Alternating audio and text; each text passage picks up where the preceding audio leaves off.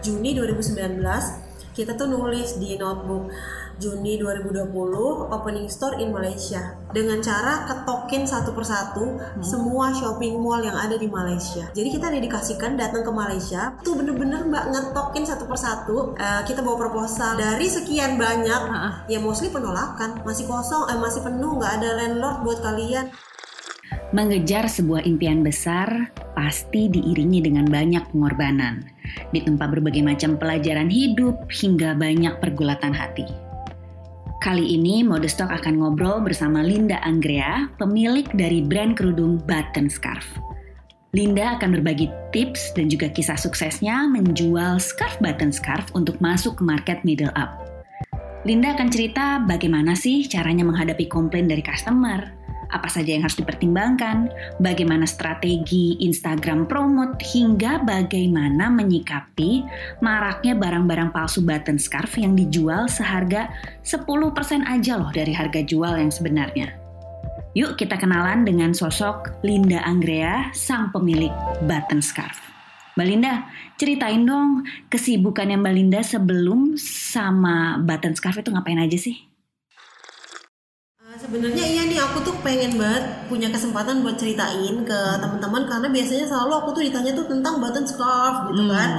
Nah, aku pengen juga ceritain sebenarnya tuh aku ngapain sih sebelum aku bikin button scarf. Jadi di 2013 awal hmm. Februari aku tuh kan lulus kuliah. Hmm. Terus uh, aku nih salah satu orang yang nikahnya cepet, Mei-nya langsung hmm. nikah. Jadi kayak uh, fase hidupnya tuh kayak quite pack gitu hmm. sejak lulus kuliah langsung nikah terus langsung punya anak uh, enggak hmm. nah aku mencoba meniti karir di dunia profesional dulu nih hmm. awal-awal aku kerja di uh, salah satu uh, uh, grup company di Indonesia yang cukup besar juga grupnya CT Core hmm. itu sempat uh, sebagai apa tuh di CT Core uh, aku dulu di uh, divisi business development Okay. Emang sesuai dengan uh, ada sedikit hubungan dengan bisnis bisnisnya. Aku seneng hmm. banget. Terus setelah sekitar enam bulan di sana, hmm. aku mencoba explore lagi, coba penasaran, kepengen coba di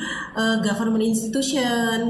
Okay. Kebetulan waktu itu aku coba tes di Bank Indonesia, terus hmm. keterima nih di Bank Indonesia. Akhirnya uh, pindah karir lah hmm. di Bank Indonesia. Terus di sana berjalan satu tahun sambil menjalani pendidikan segala macam di sana tuh disebutnya tuh PCPM jadi kayak semacam eh, program MT-nya tuh kayak gitulah. Aku angkatan 31 happy banget dengan uh, 60 orang teman lainnya yang satu angkatan tuh jadi kayak kembali ke sekolah gitu loh hmm. jadi kayak belajar banyak hal segala macem terus pas udah ditempatkan hmm. uh, jadinya aku ditempatin tuh uh, karena kalau kita di kayak government gitu kan harus bersedia ditempatkan di seluruh Indonesia hmm. atau di luar negeri sesuai dengan uh, cabang yang ada lah yeah. Jadi kebetulan aku dapat penempatan di luar Jakarta, hmm. tapi suami aku di Jakarta, e, nggak terlalu jauh sih di Serang. Terus ada event-event yang aku hamil, terus aku keguguran segala oh. macam. Jadi di saat itu aku mungkin ngerasa dan itu berapa lama tuh totalnya? Uh, satu tahun lah aku di sana.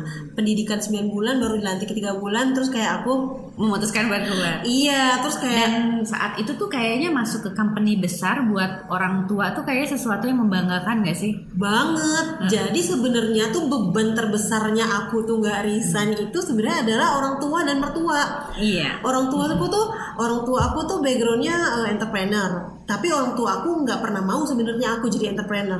Um, dia ngerasa mungkin lo sebagai cewek tuh nggak cocok lah jadi entrepreneur. Hmm. entrepreneur tuh hidupnya terlalu keras. Jadi dia ngerasa di salah satu institusi government gitu dia tuh happy banget. Karena yang dia lihat dari kesannya lebih aman. aman. Tiap bulan dapat gaji yes gitu dan ya. apalagi aku cewek hmm. gitu kan.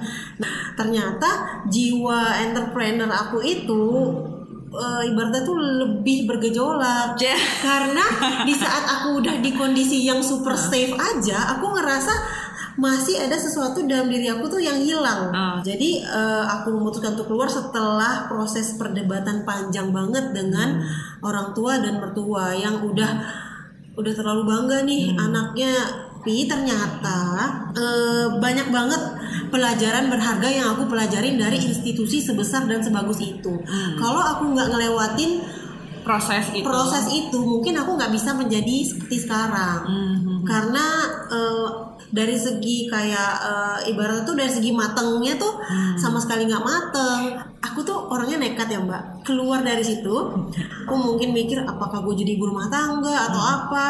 Tapi ternyata seminggu aja di rumah aku langsung stres. Akhirnya em, ada tambahan em, aktivitas lagi suami aku punya klien yang punya company berurusan dengan Bank Indonesia dan OJK lagi-lagi eh, dikasih kebebasan maksudnya eh, lebih ke semacam freelance gitu tapi ternyata juga bukan Hmm. Masih belum pas masih lagi. belum juga Oke. jadi terus aku ngerasa kayak aku sampai berdoa Linda lo maunya apa ya? Ya Allah kasih aku petunjuk dong gitu. Hmm. di saat itu tuh aku bener-bener nggak tahu mau ngapain. Setelah punya anak aku jadi kayak makin eh, berkecamuk nih. Gue tuh sebenarnya mau ngapain sih? Akhirnya saat itu aku sampai jual s- eh, mobil untuk berangkat umroh karena aku saking galaunya nih.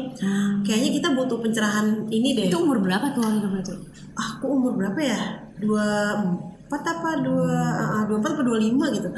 Punya anak satu terus tapi kayak masih bingung mesti bingung, ngapain lagi uh-uh, gitu ya? pencarian jati diri gitu ya? pencarian jati diri banget. Karena tuh aku ngeliat nih aku udah resign. Quarter age crisis itu.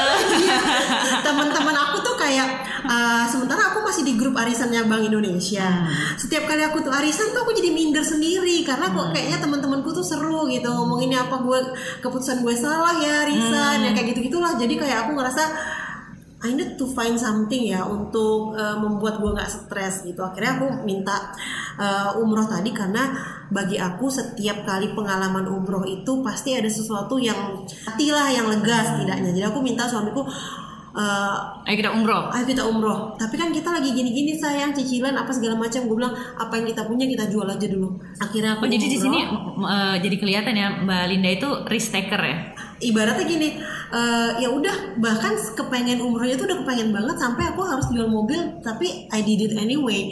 Yang aku heran ya suami aku tuh iya iya aja restu gitu loh ibaratnya aku tuh banyak mau banget mbak. Dari aku resign dia restuin mungkin juga dalam hatinya dia deg-degan juga nih. Tapi kalau aku nggak restuin ini istri saya ini ngerongrong terus nih tiap malam gitu kan. Akhirnya ya udah restuin aja. Mau umroh juga ya udah restuin aja. Mau jual mobil dia oke boleh gitu. Jadi aku akhirnya akhirnya berangkat. berangkat.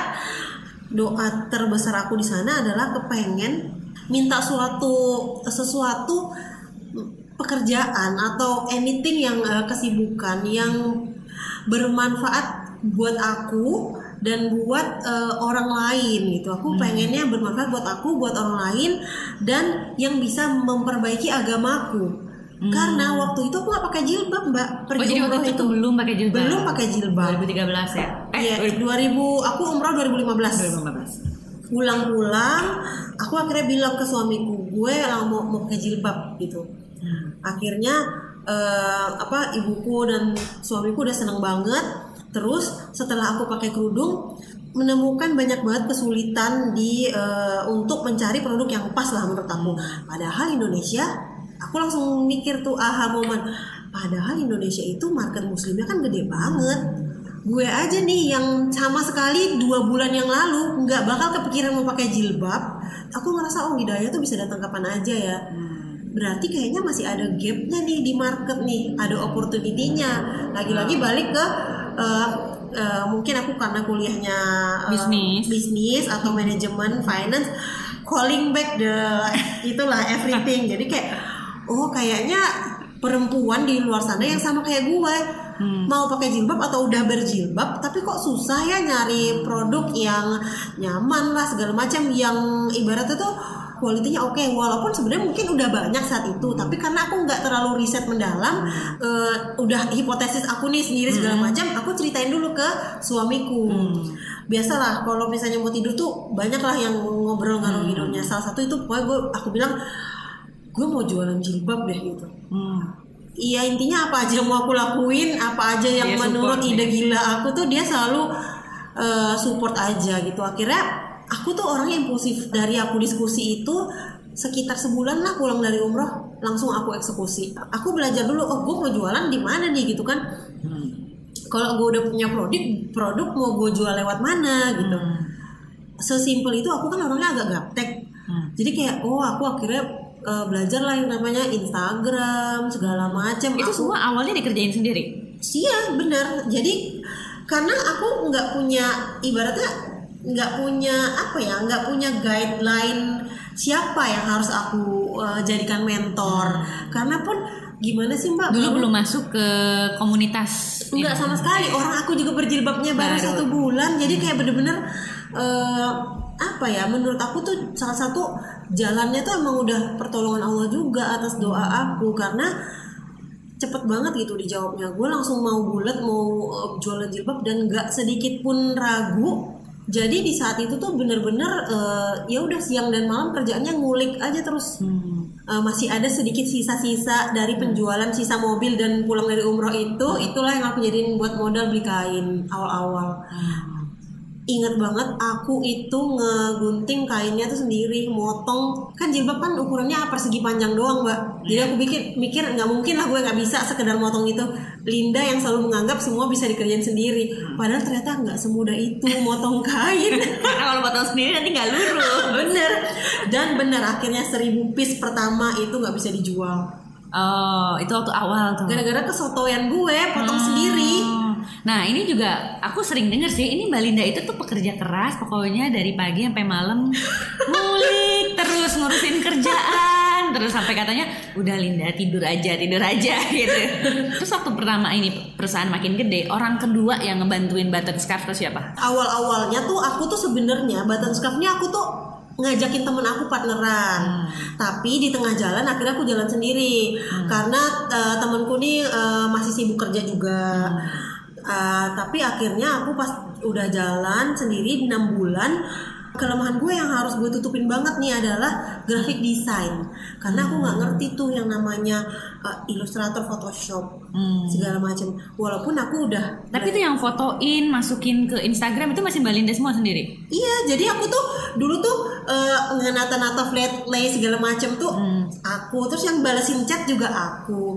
Jadi Jadi ngalamin ya semua itu ya. Ngalamin. Jadi admin. nomor handphone aku yang sekarang itu sampai sekarang aku pakai itu adalah nomor handphone adminnya Button Scarf di kala itu. Sampai ada customer aku yang empat tahun lalu dulu belanjanya lewat aku itu tuh kadang-kadang tuh masih suka nanya, Mbak saya mau beli ini masih loh karena aku nggak ganti nomor handphone. Hmm. Di saat aku udah ada yang bantuin baru deh aku punya tuh nomor admin segala macem. Nah. admin bisa gue kerjain sendiri. Apa Graphic designer langsung diangkat jadi pekerjanya button scarf atau Eh, bukan freelance nih? bukan karena aku ngerasa saat itu kalau aku mau ngerjain sendiri semuanya bisa-bisa gue sehari tidur cuma dua jam nih sementara aku punya bayi. Gue bilang kalau gue kayak gini terus bisa eh, nggak panjang umur nih kalau kayak gini. Nah, akhirnya aku setelah enam bulan kayaknya aku harus beranikan diri deh buat eh, hire orang gitu akhirnya eh, s- anak itu sampai sekarang masih ada nih di Button Scarf Graphic designer. Yes. Jadi kayak dia yang bantuin eh, apa orang pertama. Jadi di pertama tuh aku tuh di kantornya Button Scarf tuh ya udah cuma aku sama dia doang. Pertama-tama udah langsung ada kantor. Eh, bukan kantor, jadi kayak rumah. jadi kita aku ruangan tamunya aku jadiin eh Base campnya button base campnya Button Scarf. Kalau di orang-orang kan garasi, tapi karena rumahku kecil nggak ada garasinya, adanya ruang tamu. Jadi ruang tamu. Dan itu suami masih dengan pengertian boleh dipakai gitu ya. Boleh. Jadi kayak apa ya? Itu juga menurut aku ya apa kemudahannya karena aku tuh apa-apa tuh nggak dilarang gitu. Semuanya boleh walaupun sebenarnya aku memulai Batan Scarf ini eh, penuh kontroversi banget dari segi orang tua. Sampai akhirnya mama atau apa keluarga mulai percaya oh ya ternyata ada masa depannya nih button scarf itu setelah masuk ke tahun berapa atau bulan berapa? Alhamdulillahnya Mbak Batan Scarf ini dari awal tuh langsung dapat respon yang baik dari dari market. Seperti yang aku bilang tadi kayaknya eh, target market yang aku tuju tepat nih karena pemainnya belum banyak. Hmm. yaitu memang aku dari awal uh, setting button scarf itu untuk uh, produk yang premium. Premium. Nah, itu selalu gitu. ada di Yes. eh, di tulisannya button scarf ya. Button scarf adalah premium Yes, scarf. dari dari awal aku emang udah setting standarnya begitu karena memang aku mau aku melihatnya di saat aku awal-awal riset sebelum menentukan target market aku lihat dulu oh ternyata market yang ini udah terlalu ramai nih pemainnya oh oh market premium masih ibaratnya tuh aku ngeliatnya tuh opportunity-nya masih besar Itu ada hubungannya nggak sih sama pertimbangan uh, influencer-influencer yang diajak berkolaborasi? Aduh, jadi sebenarnya dulu tuh nggak sama sekali aku tuh nggak tahu influencer, nggak hmm. ngerti yang namanya ada ternyata uh, influencer tuh bisa loh kita paid promo dengan nah. mereka. Aku tuh nggak ngerti, mbak. Bener-bener kayak yang aku tahu ya udah uh, oh uh, berarti tuh semuanya learning by doing.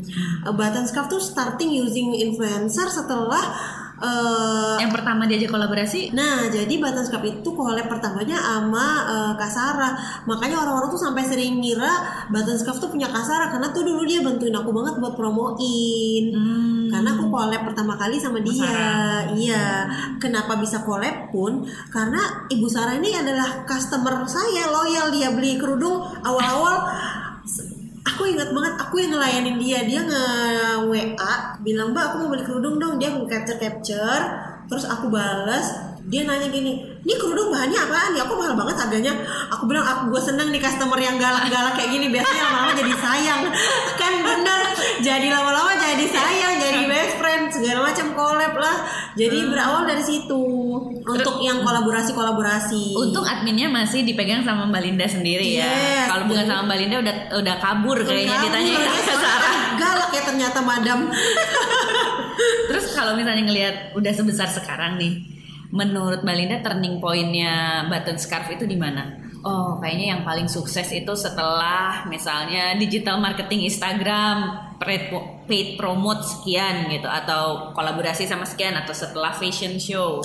Poten, uh, aku lihat potensinya udah bagus dari awal, marketnya udah berkembang, uh, udah udah udah tepat gitu ya masuk tepat, sesuai dengan yang direncanakan ya. Yes, yang bikin uh, growthnya tuh double and triple itu awalnya itu karena kita um, bentuk dari campaignnya itu bener-bener serius. Ngeluarin satu series aja kita sampai uh, bikin campaign sampai uh, terbang ke mana untuk menceritakan dari uh, inspirasi dari hijab itu. Yang pertama itu terus uh, ada tiga sih sebenarnya. Sama uh, kolaborasi uh, tadi campaign yang bener-bener uh, serius dan niat Terus yang ketiga juga tadi itu uh, digital digital marketing sangat-sangat ngaruh ternyata setelah paid, aku tahu. Paid promote ya. Uh, yang uh, Instagram Insta Instagram ads. Yes. Karena aku lumayan sering sih dapat tembakan button scarf. Apalagi kalau udah sekali klik besok-besok dapat terus. Oh, jadi itu kuncinya. jadi paid promote-nya di Instagram itu masih ngaruh terutama untuk marketnya uh, button scarf ya, yang middle yeah. up ya. Iya, terutama untuk new user sih yang belum tahu button scarf. Oh. Biasanya kan kalau uh, ada lewat postingan-postingan, hmm. kalau mereka tertarik, mereka akan explore lebih jauh. Hmm. Nah, biasanya cukup dari satu kali mereka untuk mengenali aja. Hmm. Kalau udah kenal sama button scarf dan udah cinta, udah itu udah udah enak deh hmm. uh, ininya. Uh, kalau button scarf sendiri suka ngitung nggak sih? Uh, suka mendata nggak sih customernya di mana aja? Terus atau customer customer ini bakal balik lagi balik lagi gitu? Dulu kalau dulu mah aku by feeling aja misalnya nih hmm. kok yang beli ibu ini lagi ibu ini lagi? gitu ya awal-awal. Hmm. oh berarti aku ngerasa oh berarti uh, customernya yang return tuh banyak loh. Ternyata pas kita udah pakai uh, berbicara data itu benar valid. Kalau kita uh, apa ngiklan pun uh, remarketing itu yang paling works jadi kayak uh, mereka yang bel, udah purchase akan repurchase lagi dan lagi gitu hmm. terus ukurannya butterscotch itu bisa dibilang beda loh dari yang lain karena hmm. lebih pendek ya yes uh, tapi pernah nggak ada komplain dari customer kok ukurannya pendek gitu atau justru percaya diri dengan ukuran yang beda ini yang desainnya tapi cukup bagus dan kualitasnya bagus tetap maju gitu yes uh, sebenarnya ada beberapa yang request kok nggak digedein sih tapi uh, kita lihat juga proporsionalnya jadi hmm. kayak di saat 90% customer satisfied hmm. 10% nya minta ukuran lain. lain kita masih tetap stick sama ukuran kita karena itulah yang sebenarnya uh, membedakan button scarf dengan uh, brand-brand lain. Hmm. Di mana walaupun ukuran kita itu 110 uh, tergantung kreasi kita memakainya. Kalau mau hmm. dijadikan besar, jadi ngelipatnya jangan terlalu mepet. Hmm. Yang kayak gitu-gitu hmm. lebih kepada untuk yang komplain kita edukasi supaya uh, ada caranya loh mbak untuk makainya hmm. supaya seperti ukuran yang kamu mau hmm. misalnya kayak gitu-gitu berarti ini salah satu caranya caranya mbak Linda juga ya kalau misalnya ada yang komplain gak 100% diterima dan langsung dieksekusi gitu tapi dilihat dulu dari yang komplain itu berapa banyak yang komplain dan berapa banyak yang puas benar kalau 90% puas berarti stick dengan yang uh, stick nah. dengan yang ada tapi 10 persennya hmm. itu tetap kita carikan solusi dengan hmm. tadi kita buatin konten how to wear oh, segala okay. macam kayak gitu. Terus nih uh, kemarin kan baru bikin store tuh lalu hmm. ada pandemi. Apa kabar itu store yang galeri galeri yang di aku kemarin uh, waktu sebelum pandemi Senayan Senayan City, City dateng penuh banget mau masuk nggak bisa mbak Linda kayak udah kelelep gitu di situ. Jadi mau nyapa iya udah udah kelelep udah kelelep yeah, yeah, yeah, yeah. banyak banget customernya. Sekarang masih buka seperti biasa jadi sebenarnya tuh uh, salah satu nightmare sih itu hmm. jadi kita baru grand opening dua hari ya kalau nggak hmm. salah langsung psbb yeah, tuh yeah. belum seminggu kalau nggak salah belum seminggu hmm. bener jadi langsung tutup terus uh, apa mana itu temporary lagi tiga bulan unit temporary nah. segede itu lagi nah. karena uh, apa tapi alhamdulillah banget hmm. manajemen mallnya tuh mau kasih kita uh, kesempatan untuk extend setelah buka. Ya kan tadinya Juni udah tutup tuh hmm. karena memang dia tipenya pop up kan hmm. yang di sana karena kayak semacam exhibition. Hmm tapi, ah, tapi akhirnya di extend sampai September tapi lumayan eh, awal-awal tuh lumayan stres juga karena mikirin investasi yang udah segede itu tiba-tiba langsung tutup gitu aja hmm. ya nggak hanya itu sih mbak pokoknya selama pandemi ini bener-bener bekerja tiga kali lipat daripada biasanya dari segi pikiran. Dari segi pikiran. Dari segi fisik duduk aja makanya iya benar. dari segi pikiran tuh kayaknya aduh. Badan boleh di rumah kepala iya. ke mana-mana. Kepala ke mana-mana malah lebih nggak bisa tidur dibandingin waktu uh, sibuk secara fisik. Uh, Nah itu yang Senayan City. Belum lagi katanya kemarin di KL. Uh, jadi apa aja nih kejutan-kejutan pandemi selanjutnya? Bener-bener. Jadi aku tuh kadang-kadang kalau ketemu temen tuh uh, teman-teman brand segala macam, mereka tuh pada suka bilang ini, lu kok pandemi-pandemi tetap ekspansi sih gitu uh. kan? Sebenarnya semua ekspansi ini kita tuh uh, kalau tahu mau pandemi nggak mungkin dong gitu kan semuanya sudah dimulai sejak pandemi ini belum ada jadi ibaratnya udah uh, mandi ya udah uh, udah basah udah gitu ya? basah. Kalau gue naik setengah basah lebih parah lagi gitu. Hmm perjuangan yang sudah setengah jalan ini sayang kalau tidak dilanjutkan. Jadi aku dan tim tetap berusaha gimana pun caranya kita harus sampai garis finish lah semua yang udah kita uh, mulai ini. Tim udah ada berapa banyak nih sekarang? Uh, sekarang kalau yang manajemen di kantor itu ada sekitar cuma 35 orang, tapi yang banyak tuh produksi tim produksi itu deket sini juga nih, nah sama-sama di Jakarta Selatan. Jahit, kita, bikin uh, bola. Total-total seratusan kayaknya. Wow, uh, banyak juga ya. Kan, uh, kita kebantu sebenarnya itu nggak terlalu banyak karena kebantu banyak otomasi mesin. Kita lebih banyak menggunakan alat-alat uh, yang manusianya sedikit nah, gitu. Kalau kayak printing itu udah printing sendiri atau pakai yes, pihak tidak? Printing sendiri. Jadi salah satu nah sel, salah satu lagi tambahan yang tadi uh, ibaratnya growth stimulationnya itu adalah karena kita produksi sendiri. Di saat permintaannya naik, kalau supply chainnya kacau sama aja eh, nggak uh, bisa ngimbangin kan? Tapi karena kita produksi sendiri dan kapasitas produksi kita melebihi daripada uh, kapasitas jualnya hmm. jadi di saat kapasitas jualnya meningkat produksinya bisa adjust dengan cepat gitu. Sementara pengalaman aku oh, ada beberapa juga yang misalnya kita uh, bergantung pada vendor kayak gitu-gitu tuh ah Indonesia susah diandalin mbak. Vendor kadang-kadang harusnya deadline satu bulan jadinya dua bulan. Jadi, Selain janji-janji tukang jahit ada janji-janji vendor ya? Iya, jadi uh, karena aku punya pengalaman buruk dengan misalnya beberapa vendor, akhirnya aku juga berusaha menjadi vendor yang baik kalau hmm. misalnya diajak kerjasama untuk produksi segala macem gitu. Ya, uh, beberapa kali aku dengar ada brand yang memang produksinya di Button Scarf ya. Iya, walaupun itu beda company sih jatuhnya. Hmm. Kita pisahin brand button scarf sendiri, si printing house tuh sendiri. Beli mesinnya tuh setelah berapa tahun jalan tuh? Beli mesin pertama. eh, Beli mesin pertama itu dia. Iya. Berarti ada mesin kedua, mesin ketiga. Iya, sekarang kita mesinnya udah belasan. Jadi eh, kalau beli mesin print pertama itu nggak nyampe setahun. Hmm. Itu pun karena terpaksa. Lagi-lagi kadang-kadang nih kayak gini nih pandemi memaksa kita untuk berpikir lebih efisien segala macam. Emang kalau entrepreneur tuh harus banyak keadaan memaksanya, Mbak. Hmm. Jadi kalau yang mesin itu juga karena keadaan memaksa. Hmm. Di saat eh, vendor tadi vendor ingkar janji, Iya. pengiriman jadi delay, barang nggak bisa launching, aku langsung putar otak. Nggak bisa nih kalau gue bergantung sama vendor kayak gini, karena untuk mencari vendor yang ibaratnya yang profesional sesuai janji, gue butuh waktu lagi. Nanti keburu eh, hilang momen segala macamnya. Jadi akhirnya aku waktu itu langsung mikir, oke, gue harus invest di mesin. Hmm. Itu dapat mesinnya bisa tiba-tiba ketemu nih yang jualan mesin itu. Aku anaknya nggak bakal nyerah sebelum aku dapat yang aku mau. Oh seperti eh, niatan mau umroh tadi ya. Iya. Itu cukup mencerminkan karakternya Mbak Linda. Iya, jadi eh, gimana cara tahu? Oh, mesinnya tuh alatnya ini segala macam, segala macam. Aku akan mulai dari cari di Google atau aku sampai ke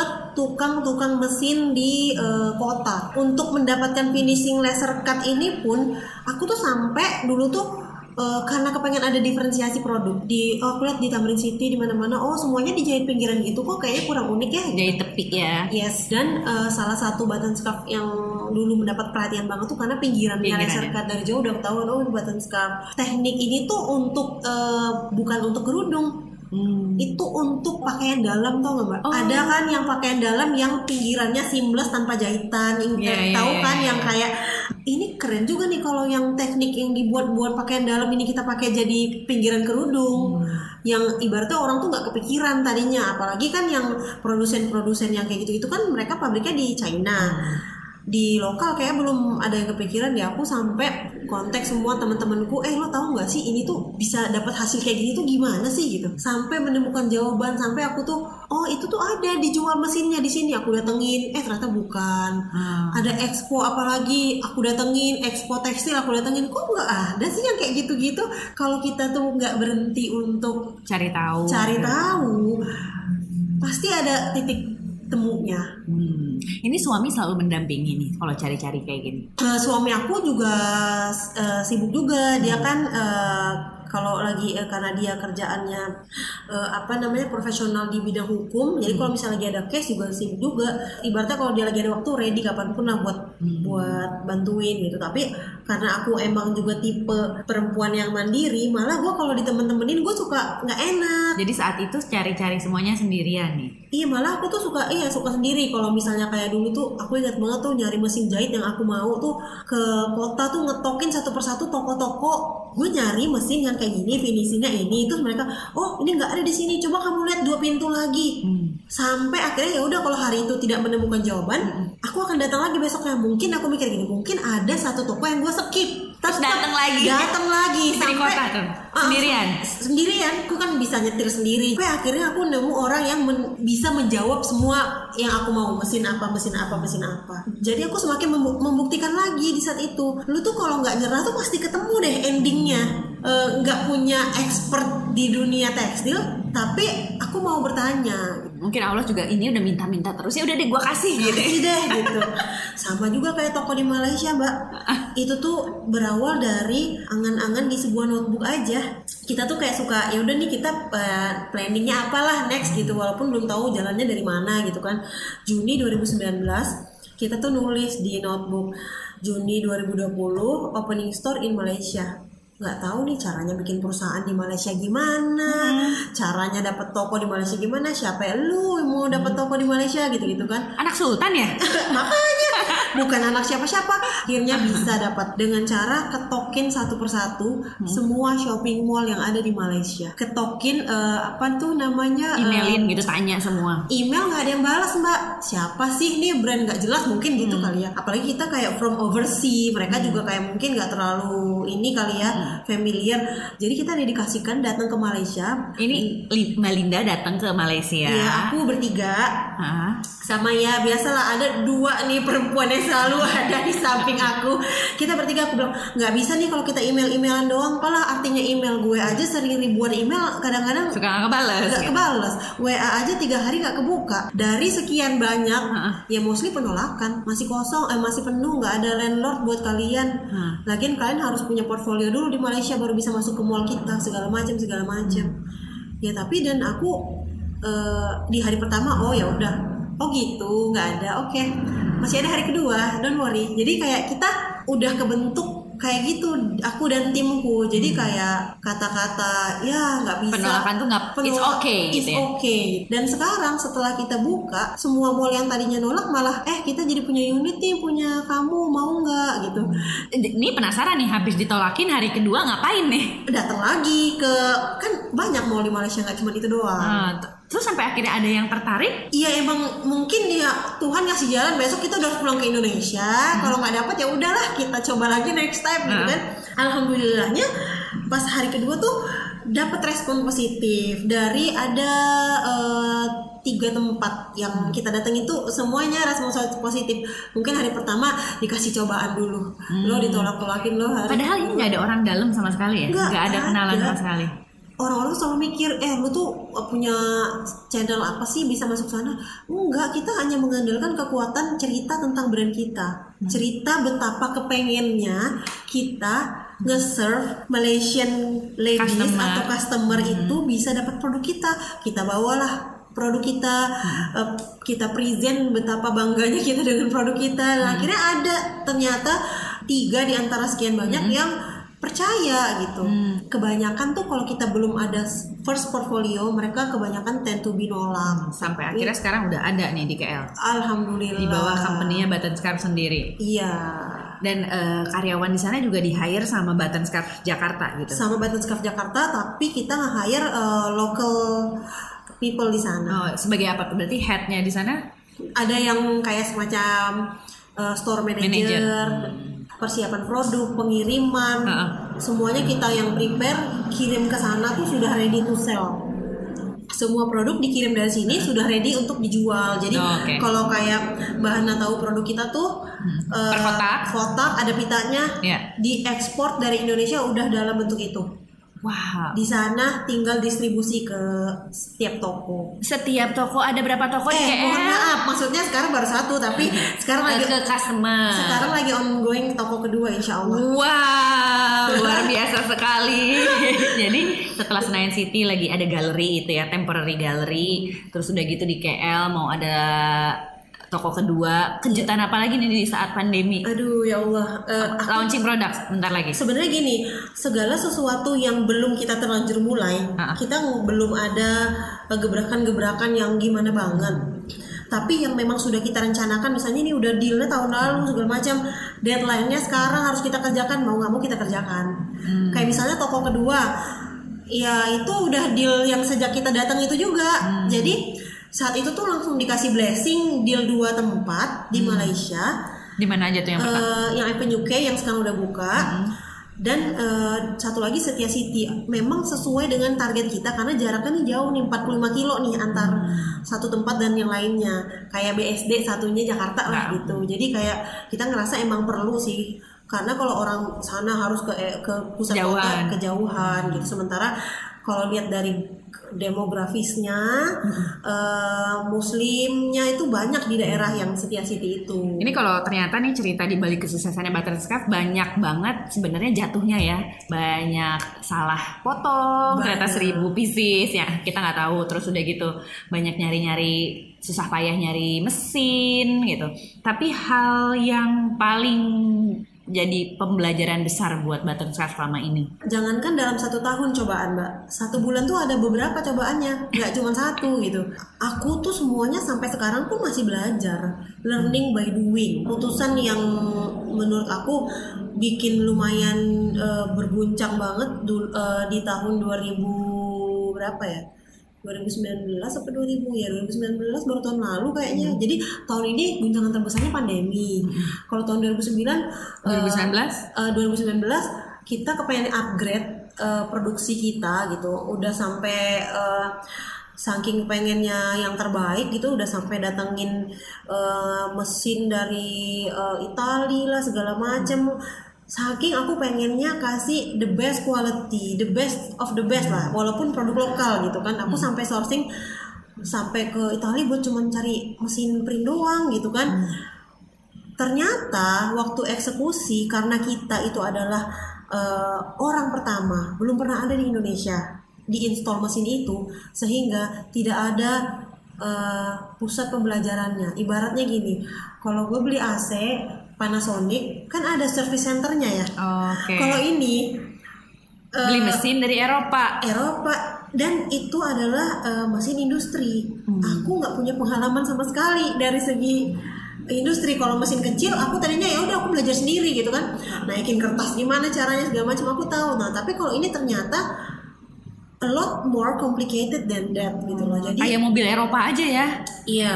Susah gitu kan Bener. harus harus ke dealernya resmi. Yes. Nah, mana komunikasi dari segi waktu kalau kita mau uh, ini di sini siang di sana malam, malam yang kayak gitu-gitu uh, ekspektasinya waktu tahun lalu produksi lebaran itu kan ngejar lebaran. Hmm. Produksi lebaran itu akhirnya tuh nggak tercapai target produksinya gara-gara di expect dari mesin baru ini nih produksinya hmm. tapi ternyata yang harusnya mesin baru ini kita satu bulan penyesuaian dan lancar ternyata butuh waktu enam bulan. Hmm. yang aku tidak perkirakan dengan hmm. matang. Nah ya gitu segala sesuatu hal yang baru ibaratnya butuh sekolah lagi. Aku belajar mesin kecil ya udah sekolah lagi. Ibaratnya tuh banyak uh, learningnya banyak errornya banyak yang dibuang berapa meter kertas supaya dapat hasil yang bagus. Begitu juga ini apalagi ini memang kapasitas besar ternyata butuh enam bulan baru bisa running well. Sekarang udah bagus dong, udah bisa jalan ya. Iya, cobaan itu sudah berlalu, tapi kan ada pandemi. Pandemi. cobaan itu terus ada. Terus ada dan aku tuh pun berasa gini, kita harus ready anytime kapan pun menjalani hidup sebagai entrepreneur. Gak ada tuh yang namanya bisa separate apa ya private life kehidupan kita sendiri pribadi dengan pekerjaan. Aku memang udah bilang ke suamiku di saat gue udah milih jalan ini, ya yang bisa kamu lakukan adalah support aku sampai titik penghabisan karena hmm. kalau nggak bisa kacau nih kita dua tahun pertamanya Button Scarf lah bisa dibilang bukan istri yang baik lah gitu selalu sibuk sendiri selalu sampai jam 2 malam aku kerja segala macam. Kalau nggak dengan pengertian eh, nggak uh, support 100% bisa udah kac buyar semuanya. Karena once kita itu butuh fokus ke uh, nge-build ini bisnis uh, semua environment itu harus support banget mbak. Mulai dari anak segala macam. Aku tuh sampai photoshoot karena uh, dari awal tuh photoshoot sendiri. Awalnya tuh kenapa photoshoot sendiri? Karena nggak berani bayar model takut budgetnya. Sampai akhirnya keterusan aku yang foto waktu itu anak kedua aku masih uh, apa uh, masih masih nyusuin? masih, hmm. iya. Akhirnya udah aku photoshoot aku bawa semua anakku aku bawa ibuku segala macam. Ibarat tuh kalau nyebur ya udah sekalian deh uh, dan ki- untungnya didukung ya. Iya. ada mama yang jagain anak-anak berarti iya. ya. kalau nggak ada ibuku jaga anak udah deh uh, walaupun kalau aku intipin instastorynya kadang-kadang PR juga di dikerjain sama mama. Ya jadi sampai sekarang pun karena aku tuh kebantu banget sama ibuku yang uh, apa karena kalau aku tuh nggak bisa percayain ke orang hmm. pasti aku tuh kayak uh, bakal pikiran aku bakal ke distract lah. Hmm. tapi karena ibuku sendiri yang bantu nemenin, nemenin aku jadi bisa ibaratnya tuh kerja tuh nggak terlalu kepikiran lah. Jadi bisa total ke pekerjaan ya. Iya. Uh, dengan segitu banyaknya uh, ujian nih berarti yang masalah ada yang copycat barang-barang palsunya button scarf itu udah ujian biasa aja dong ya? Iya sebenarnya aku yakin bukan cuma kita doang nih yang di copy semua brand padahal uh, udah punya mesin sendiri loh. Iya aku tuh heran deh kok bisa ya gitu hebat ya teknologi zaman sekarang. Aku tuh filenya nggak keluar loh mbak. Produksi di mesin kita sendiri ngeprint. Iya, biasanya kan yang bocor itu adalah yang ngeprint di luar terus kainnya dijualin kan? Yes tapi hebatnya sekarang uh, uh, apa para pengkopi ini punya canggih juga. Mungkin mereka punya scanner yang bisa exactly the same. Hmm. sekarang kan teknologi makin canggih mbak. Jadi kayak tapi desain dikerjain orang dalam? Iya. Bahkan tuh uh, jadi bahkan sekarang kita kayak udah punya uh, birokrasi yang baik lah bah, uh, file desain itu hanya hanya dua orang yang tahu aku dan satu orang lagi bahkan untuk nge Masukin, biar nggak curiga ada orang dalam yang ngebocorin gitu iya gitu ya. karena kan untuk hindarin case-case itu dulu pernah terjadi tapi uh, untuk hindarin hal itu akhirnya untuk ke mesin printer pun itu hanya bisa untuk file itu hanya bisa aku dan orang itu yang masukin ada dua orang yang aku bilang tadi uh, tim aku pegawai aku yang pertama uh, cuman kita berdua nih jadi udah nggak mungkin ibarat itu kok minim banget lah untuk hmm, uh, bahkan bocor, gitu. bahkan uh, kita udah pakai apa tuh namanya uh, dukungan teknologi lah di lapangan hmm. yang ngomong operasikan mesin pun mereka nggak tahu file mereka hmm. taunya tiba-tiba ada aja udah di mesin tinggal ngeprint gitu. Jadi secara internal sudah dibatasi. Udah. Tapi pas begitu launching sebulan kemudian tetap ada aja. Jangankan sebulan mbak, itu bahkan seminggu. Aku juga heran kok bisa ya. Hmm. Kemarin yang terakhir kita rilis yang Opuntia itu hmm. less than 10 hari udah beredar di pasar. Berarti artinya udah makin canggih ya. Dan harganya tuh jauh. 10%, less than 10%. 24.900 yang KW-nya itu. Hah, 24.000 yang aku temuin masih 100 ribuan. I, itu berarti kamu udah di markup sekian kali harganya.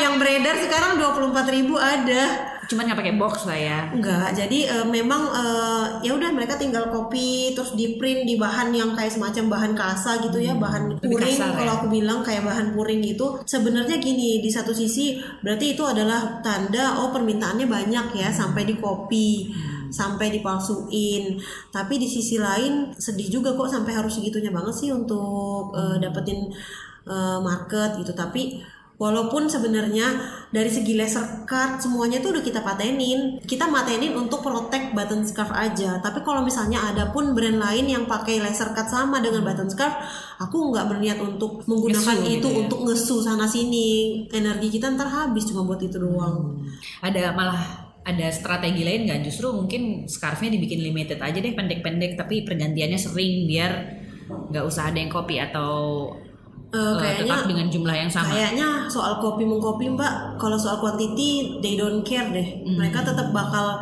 selama permintaan di pasar ada pasti tetap akan ada kopinya. Soalnya kayak brand internasional aja nih nggak mm. bisa mencegah ya hal-hal yang kayak gitu. Tapi kalau dari segi kita kan karena alhamdulillah udah ada tim legalnya juga, mm. udah lebih termanage lah. Tetap mm. ditindaklanjuti lah yang kayak gitu-gitu. Kalau yang bener-bener terlihat memakai logo kita dan segala macam uh, ada atribut-atributnya kita yang sudah ada hak patennya uh, dengan sengaja mereka lakuin itu kita uh, proses secara oh ya secara hukum yes. pernah ada yang di WhatsApp atau dikirimin email uh, sekarang bahkan ada yang udah di penjara Wah, iya. Jadi tim legal kita secara beruntung suami di bidang uh... iya, di bidang oh, iya. iya, uh, kebantu juga sih aku dari situ kan dia punya banyak temen yang ngerti lah gitu. Jadi kayak uh, ada sekarang beberapa oknum yang memang sedang diproses dan tapi orangnya nggak dikenal kan, bukan teman gitu. Kan? Uh, ya uh, tidak bisa disebutkan identitasnya. Ah, tapi dikenal. Iya, tapi maksudnya aku secara profesional aja sudah kita sudah maksudnya um, memberi peringatan secara kekeluargaan, tapi tetap aja dilanjutkan. Hmm. Akhirnya kita ya udah proses hukum aja deh gitu. Wow, jangan macem-macem nih yang mau kopi-kopi nih. Ini kalau lagi dengerin terus lagi ngeprint, eh nggak bisa deh gitu. Eh bisa deh gitu kan. ya udah deh bikin lagi aja. Padahal ya udahlah gambar aja sendiri iya, gitu ya sebenarnya gini loh mbak jadi kan misalnya di uh, sekarang lagi barak banget misalnya sekarang kita lagi uh, motif gedung-gedung bangunan hmm. misalnya gitu semua misalnya ada brand-brand lain atau yang bukan brand pun bikin motif mendekati atau menyerupai itu nggak apa-apa kan hmm. bagi aku ya hmm. berarti terinspirasi hmm.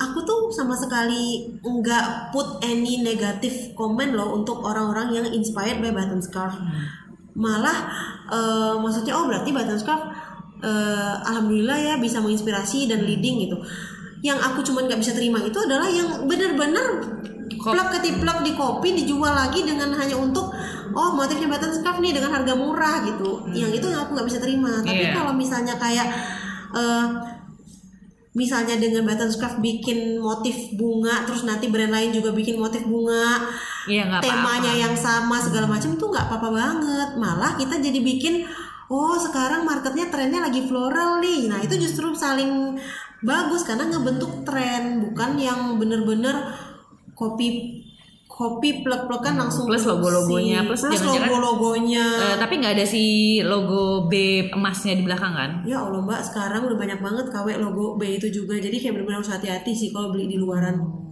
Ya udah aku beli di bazar aja pas lagi ada button scarf. Siap aku waktu itu beli di bazar sih. Iya, jadi eh, emang harus eh, belanja di eh, apa Official of- store. official eh, ama sama memang kita ada beberapa eh, reseller yang cuma sedikit sih, tapi mereka Hmm. memang official. Selama itu harganya memang masih eh, rasional, itu Hmm. memang masih original. Tapi kalau yang KW itu udah udah hanya 10% dari harga produk aslinya bahkan. Hmm, iya, iya sih Dan emang 24 ribu. kelihatan banget sih beda lah. Kalau 24 ribu harga kain aja bisa 9 ribu per meter, berapa ribu per meter dia ngambil mereka biasanya itu ngambil dari quantity heeh, ratusan ribu meter mereka sekali print. Pendek aja tips buat para pengusaha yang baru membangun brand. Gimana sih caranya biar eh, nggak patah semangat? Pantang menyerah itu memang harus ada dalam diri kita harus mendarah daging. Karena skill problem solving itu bisa diasah seiring berjalannya waktu.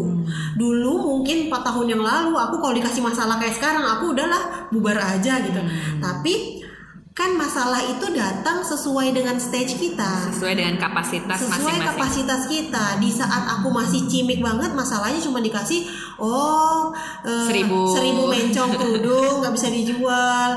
Kalau kayak semakin besar kan yang mungkin yang investasi yang besar pun ternyata cobaannya banyak kalau kita mau memulai sesuatu memang eh, kuncinya itu mulai aja dulu dan temukan solusinya setelah kita menjalani. Aku pun sambil berjalan sambil baca-baca buku semua biografi orang-orang sukses tuh mereka tuh ngapain sih hidupnya gitu kan? Skill kita untuk problem solving itu akan dengan sendirinya tumbuh. Yang tadinya kita rasa kita nggak bisa tapi karena kita sudah menyelami sendiri. Oh ternyata pas udah kita lewatin nih mbak. Oh ternyata bisa, bisa. Udah kelewat udah yang kemarin. kelewat. Dan misalnya nih ada lagi nih di depan mata nih problem. Kayak kemarin pandemi awal-awal stres. Tapi lama-lama pakai Jalanin dulu jalanin ya. dulu pakai kekuatan doa dan segala macam insya Allah semuanya bisa dilewatin gitu. Karena apalagi problem-problem yang kayak gini kan tidak hanya kita yang mengalami semua orang dan semua semua lini bisnis lah gitu. Jadi kuncinya dinikmatin ya. Dinikmatin prosesnya, belajar sambil eh, dipraktekkan. Dan ya itu mulai aja dulu tuh benar-benar eh, kuncinya sih. Oke, terima kasih untuk eh, satu jam, hampir satu jam Nggak nih, terasa Nggak ya? terasa ya, hampir satu jam loh. Tadi takut nggak tahu mau ngomong apa, giliran dari pancing jadi nggak bisa berhenti ngomong. Terima kasih ya Mbak Linda ya Thank untuk you waktunya. banget. Sukses untuk Button Scarf dan semoga untuk para copycat di luar eh, segera jerak dan itu dibalaskan oleh Yang Maha Kuasa. Iya, insya Allah amin. Mudah-mudahan banyak berkahnya buat kita semua. Iya. Eh, thank you banget Mbak Hana udah main ke kantor kita yang you. jauh ini. Nggak deket. Oh, siap. main ya. Oke, sampai ketemu lagi nanti di acara launching Button Scarf entah kapan ya. Amin, amin, amin, amin. Oke, wassalamualaikum warahmatullahi wabarakatuh. Waalaikumsalam warahmatullahi wabarakatuh.